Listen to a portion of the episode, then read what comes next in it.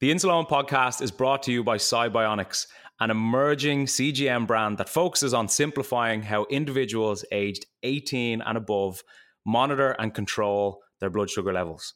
Upon becoming available on the market, the Sibionics GS1 CGM has helped users worldwide navigate the complexities of diabetes management with more confidence and peace of mind.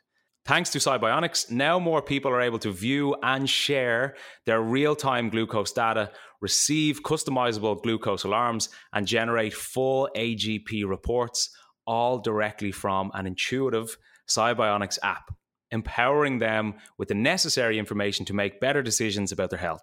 Sibionics combines data accuracy and comfort of wear, which is important to us all, with a feature rich app.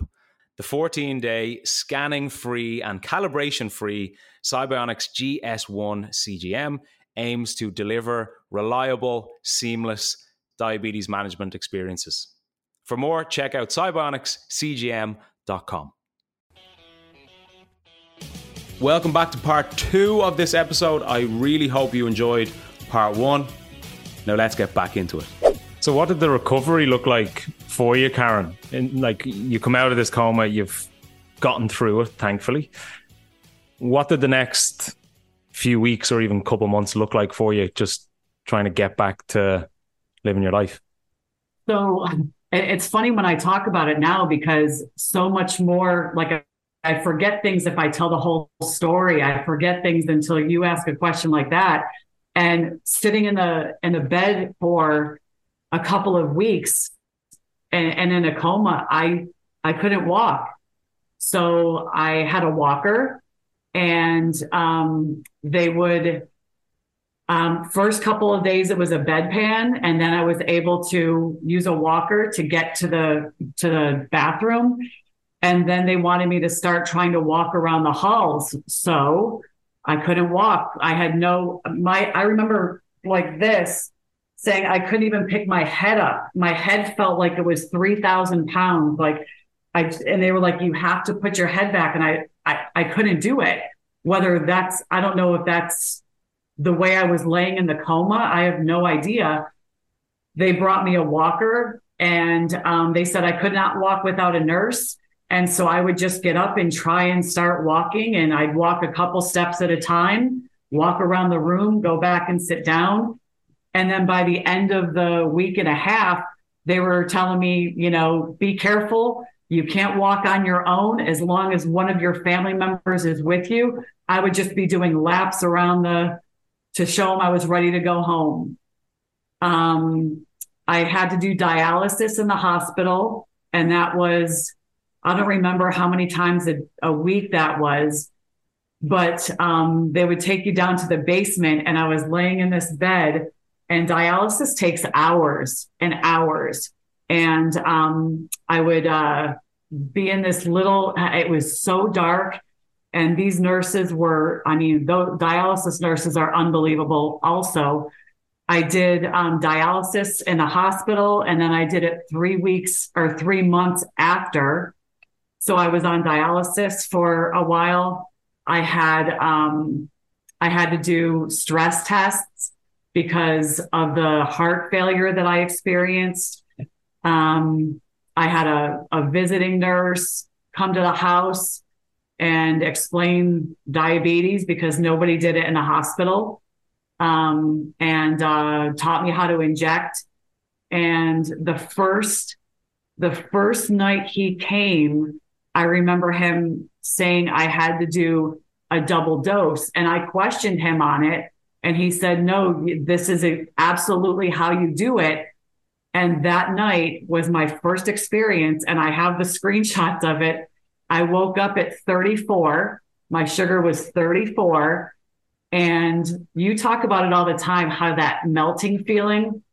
I remember laying in bed and feeling like I was in water like I was in a just a, a tub of water.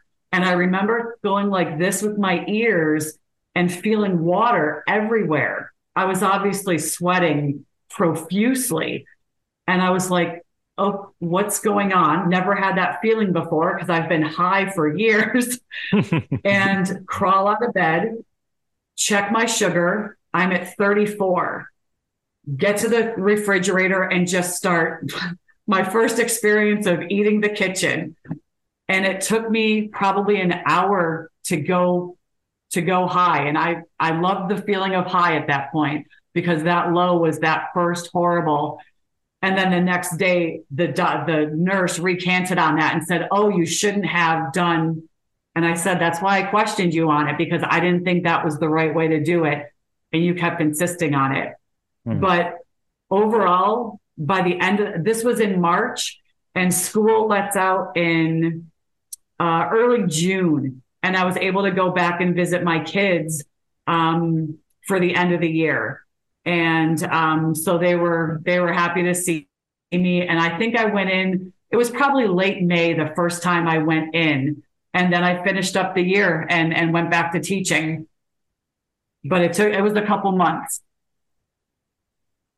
You went back to teaching that year. You're you're a beast beast. Yeah. I, am yeah. also not surprised, Karen, given the work that you do inside the program with us.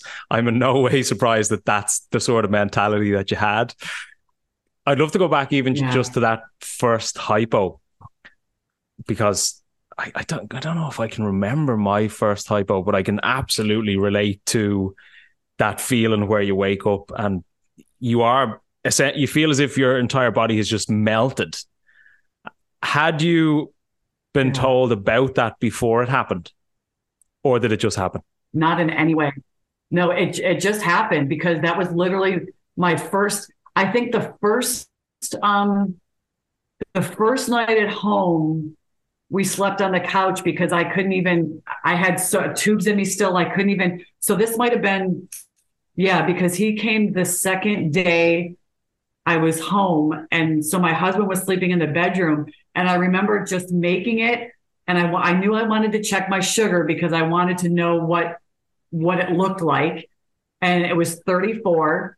And I just like, it's like your body knows that you are just the only thing that's going to save your life is food. And you literally eat everything in sight. I mean, I, and you've said it. It's so funny. You you look down and you've got wrappers everywhere, and a jar of peanut butter is open, and juice boxes everywhere, and candy wrappers, and you're like, oh my gosh! Like you have no idea the first time what's going to make it better. And I mean, even just to have, I, I wish I would have had a regular can of Coke at home. It would have made it so much easier. But I had had no idea, never, never been told about it, mm. never been told, hey, when you're this low, do this or stop taking insulin. Hadn't been told anything. I mean, it was, it's like taking a new baby home from the hospital and you're like, what am I supposed to do now? Like, what it's crying. What do I do? Mm. I don't know. You know? It's actually a really good analogy. Like yeah. viewing it as if I am taking a baby home here. I've been given the bare minimum in terms of information and knowledge to deal with it, but it's kind of like jump in, you're thrown into the deep end. I'm fascinated by, and that's why I asked the question. I'm fascinated by the fact that we almost instinctively know that when our blood sugar is low, it's like, I need food, I need food, I need sugar. Even though we have, like, in your entire life up to that point, 45 years, you hadn't experienced that feeling. You didn't even know what it was. You didn't know how to fix that feeling. But it was just that it's almost like a, a, a, strange sort of like instinctive primal reaction, which is fascinating. Unbelievable. I know it's it's so it's the weirdest feeling, but you know that that's all that's going to save you. That's it. and you better get out of my way because Wonderful. you eat everything. yeah. I mean, oh, God, it's funny, actually. I, I don't know if you were on the call, but one of the group calls that we had recently inside the program, Sandra, who who you obviously know from the program, lives with diabetes for 35 years. And we were talking about hypos one of the days. And she, what did she say? She said in her house, her husband says, when Sandra's crying, she's low but when her husband's crying, she's high, which, I thought, which I thought was unreal. Because it's like when I'm high, just stay away, stay away. Yeah.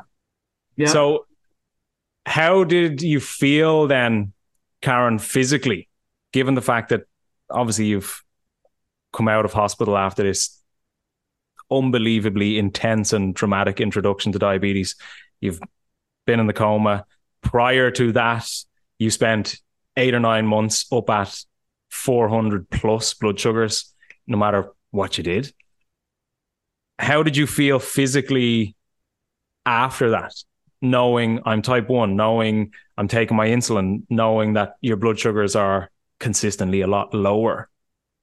I'd say, I mean, absolute relief. Very, very sad. Obviously, I'm. There's nobody type one in my family that I know of. Um, so just wondering why. Um, I know a lot of diabetics. There's there's been something um, something extreme that's happened to them in the months or weeks prior meaning like they've had a really bad fever or a flu or something like that that some people think is like an onset of like you know what I mean of of why you have why you why your body does this to it all of a sudden. Um, but it was it was absolutely wonderful to know that there was a reason um, that I was so sick for so long and you know I I almost sometimes I think shame on me like what obviously what I know now about type one. And I have type two in my family. I mean, my dad was type two, my mom was type two, my grandfather was type two and did shots. So I just figured, okay, even though I don't think type two is as genetic, I think you're predisposed to that high cholesterol and and things like that. But as a type one, I mean, it was really just relief that I knew that I was going to be okay now and that there was a medication that was going to help me feel way better than I'd been feeling for a long time, you know? And I mean, I, learning how to do your shots and stuff like that, like that's, it's, it's crazy. Like you said, that's all just stuff that you go home and you say, well, make sure you count your carbs, make sure you go low carb, make sure you do this. And you talk about the American diabetic um, diet and they want you to eat, you know, they're telling me you have to eat 45 carbs a meal. You have to do this. You have to, and it's just all this information, which then you start to sort through and see what's going to work. But just the feeling of knowing that uh, I'm not sick and I'm not going to die, I, am going to be okay was fantastic. Hmm. I would imagine there was a lot of relief from your husband too, knowing that this is the answer as to why my wife has been feeling as she's felt for eight, nine months. Yeah, yeah, absolutely. I'm curious to know, Karen, because I've, as you know, I've had hundreds, if not thousands, of conversations with, with diabetics over the years. Some who are diagnosed really young, so some who are diagnosed around the time I was, 19, 20 ish. And then others later on, like when our when we're past our thirties, forties, potentially even fifties, and it's always that debate around like as if there's a perfect time to be diagnosed, but when is the best time? Is it best to get it when you're younger so you don't know anything different? Is it better to get it when you're later so you've had all this time in your life without diabetes up to this point? Given the fact that you were diagnosed at 45. What do you feel? I know, obviously, outside of having to inject and be aware of food and exercise and these kinds of things, what do you feel was the biggest change for you, or what do you feel was the biggest challenge for you? Hmm. I would say the misunderstanding of being a type two, I think. Um, I, am a teacher, and teachers love their, you know, you have donut days and candy drawers and and all this nonsense.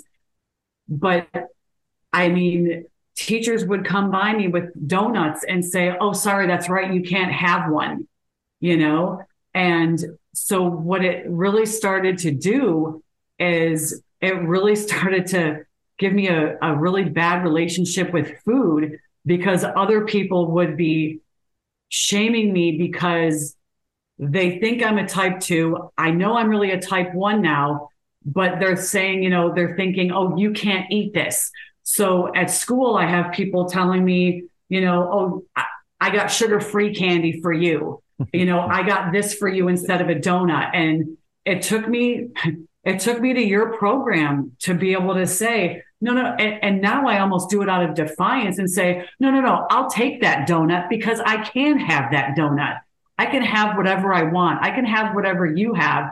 That's not what type one is. You know what I mean? And I think that trying to to educate people on that itself is just it, it's almost it's tiring doing that, you know, and and being able to to educate them and and have them realize that I I can have what I want all I have to, my pancreas is in this pen right here. Like I just have to inject it and I'll be okay. Yours is inside.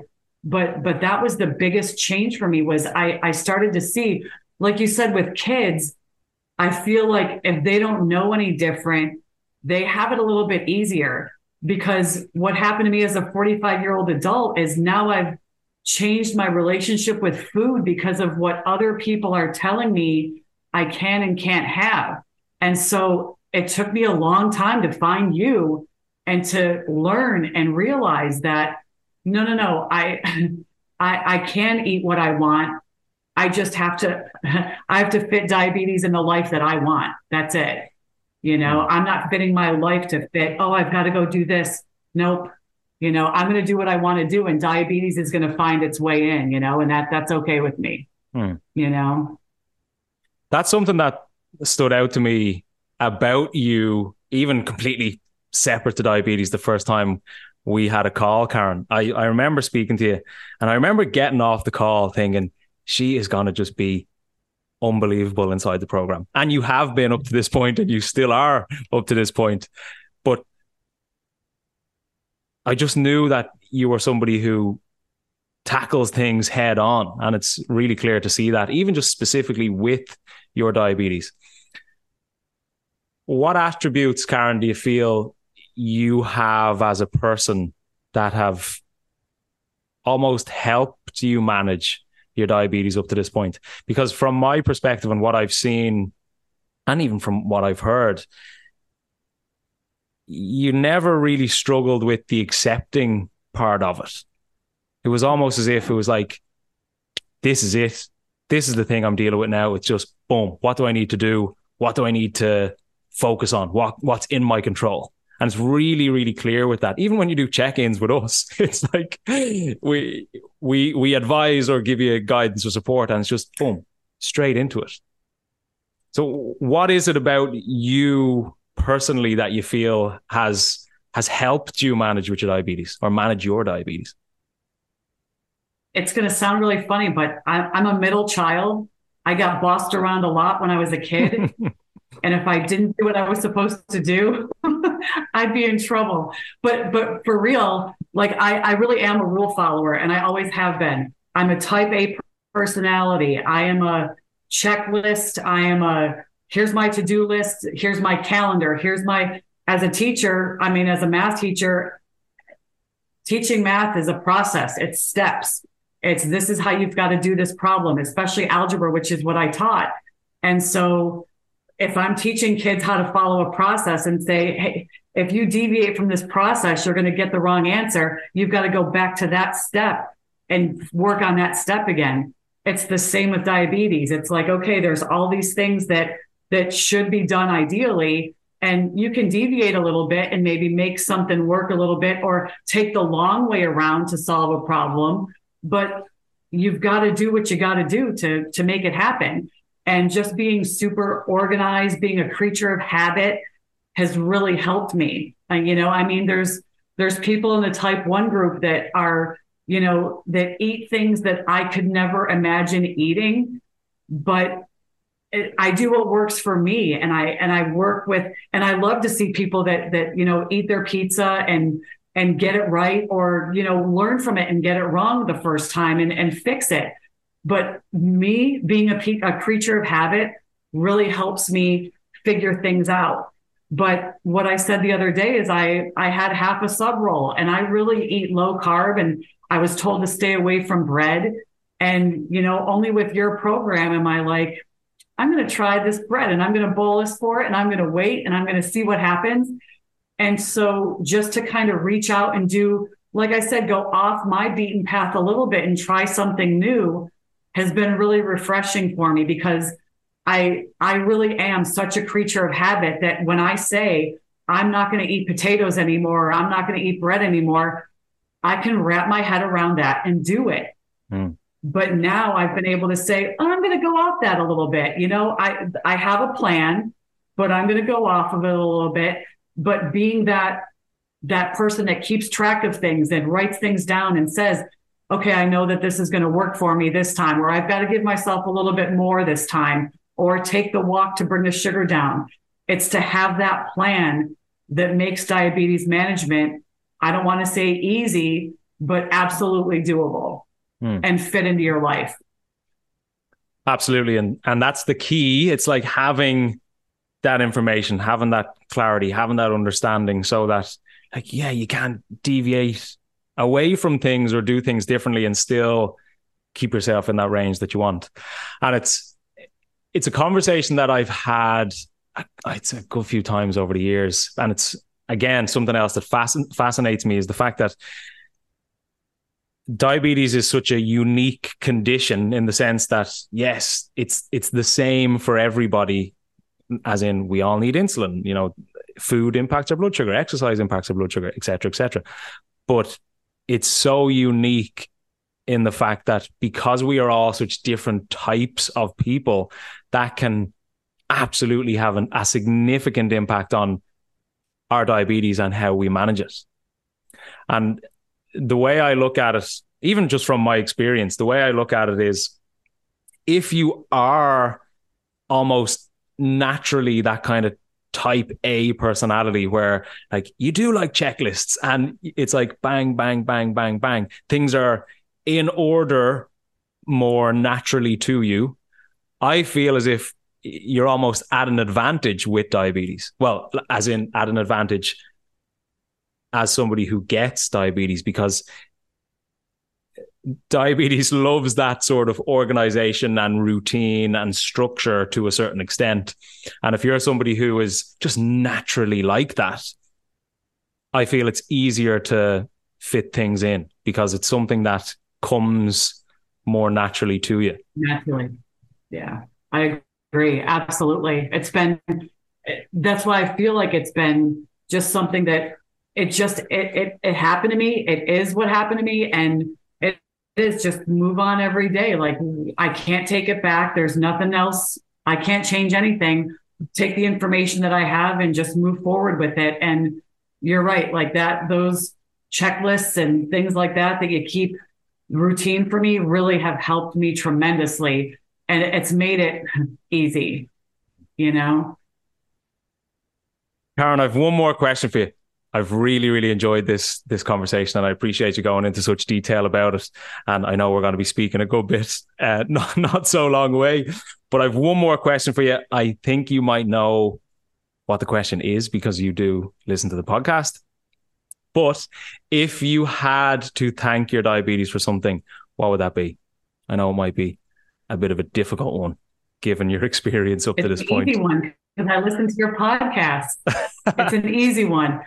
So, so like I said, it, having having doctors and doctors and doctors come to your room and say, "Wow, we would have never thought you would have made it," and just so so happy to see you smile and have so many people say that to me. Just from that day on, has given me a new appreciation for relationships, an appreciation for the people around me that are, you know, that that I check in with or that I talk to or family or friends. And from that day on, it's been easy to tell people and to realize that tomorrow is never promised. And so to not take relationships for granted and to say three simple words that maybe don't get said enough for some people, but maybe get said too often for others. And that's, I love you to people that, you know, you're on the phone with and you don't know when you're going to talk to them again or, you know, realize that today could be your last day. You have, you have no idea. Tomorrow's never promised. So it really, like, I have to thank diabetes for giving me that perspective of you never know, you know, appreciate, appreciate what you have in the here and now because uh, you, you have no idea what's around the corner. Hmm. Yeah, diabetes has a, a unique way of putting in a in a strange sort of way our own mortality in our face every now and then. So having that appreciation for our health and our loved ones' health and friends and people around us is really important. So Karen, thank you so much. I really appreciate it. I've really enjoyed this and I'm looking forward to your continued progress inside the program with us. So thank you, thank you so much. I really enjoyed it. Me too. Thank you so much, Eoin. Happy to be a part of it. Another massive thank you to today's guest. And if you haven't already, be sure to check out their social channels and links that we've included in the episode description. If you enjoy the podcast, which I'm guessing you do because you listen, be sure to rate, subscribe, and share. It really, really helps the podcast get heard by more people when you rate, when you subscribe, and when you share. If you feel that you've been able to benefit from it so far, likely someone else would be too. If you have any questions or stories for myself and Graham, please do not hesitate to reach out. We absolutely love getting in the email stories and questions. You can do this through the Insuleoin podcast at gmail.com. And if you would like to learn more from me, stay connected, or even work with me and other people living with type 1 diabetes who want to be fitter, healthier, and happier within my Type 1% Better online program, you can message me directly through Instagram or you can fill out an application form through the link in the podcast description. And as always, another massive thank you to you for your time and your ears. We greatly appreciate you showing up each week time after time ready to gain knowledge and confidence around your diabetes management. So until next week, have a good day, have a good week, look after those blood sugars, and I'll chat to you soon. Take it easy.